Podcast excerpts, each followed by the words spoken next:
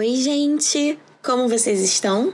Meu nome é Paula Fernandes, eu sou aluna de Direito da Universidade Veiga de Almeida, atualmente cursando a disciplina de Direito Digital, e hoje eu queria conversar um pouquinho com vocês sobre a liberdade de expressão, principalmente no ambiente virtual.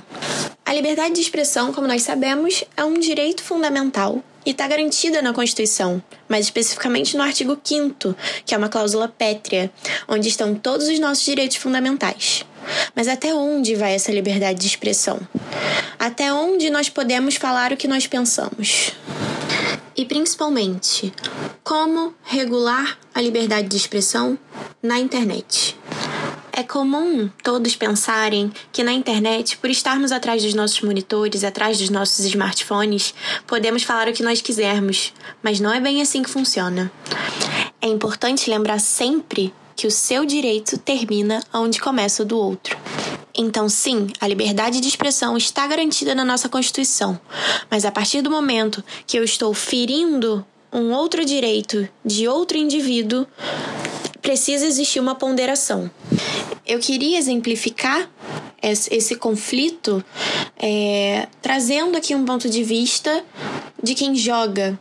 Eu costumo jogar muitos jogos online e, como uma pessoa que já esteve em diversos grupos, diversas comunidades de jogos diferentes, eu posso afirmar que dentro desse ambiente aí dos jogos digitais existem muitos casos de racismo, existem muitos casos de preconceito, existem muitos crimes contra a honra que acontecem dentro do ambiente do jogo e que a lei não consegue alcançar diariamente, né? Eu que participo dessa comunidade, dessa comunidade de, de jogadores, diariamente eu vejo posts em redes sociais reclamando de racismo dentro do jogo, que os jogadores são chamados de macacos e outros termos super pejorativos, super racistas, e eles denunciam esses, esses casos para as empresas que produzem os jogos e nenhuma consequência real existe para esse indivíduo que foi racista.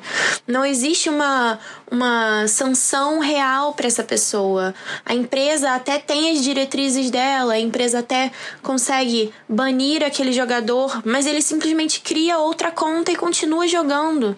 Então, como nós podemos é, alcançar alguma justiça nesse meio. Isso é um debate muito interessante, é um debate que eu acho que deveria ter mais relevância para o direito brasileiro.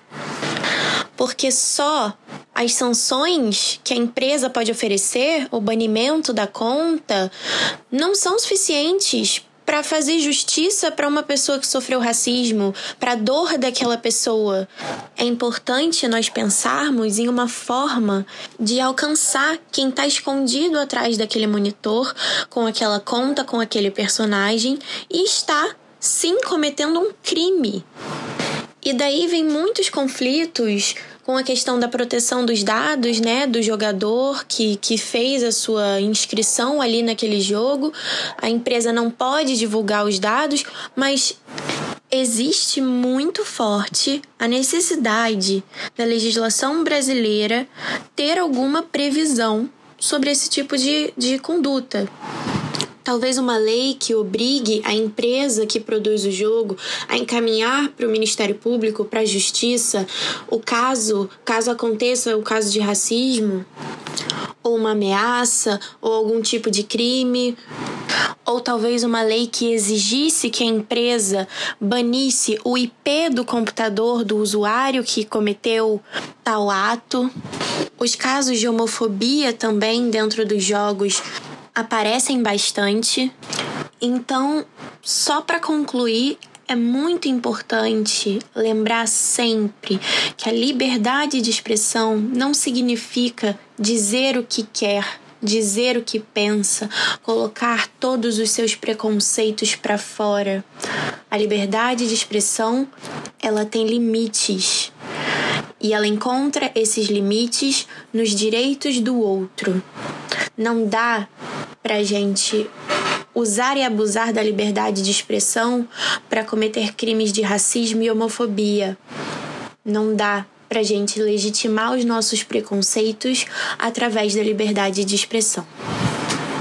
É extremamente necessário, principalmente no ambiente virtual, que exista uma regulamentação mais forte nesse ponto.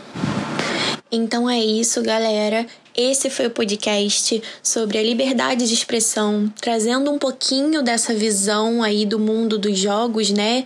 De uma experiência de quem joga muito online. Muito obrigada por escutar até aqui e até a próxima.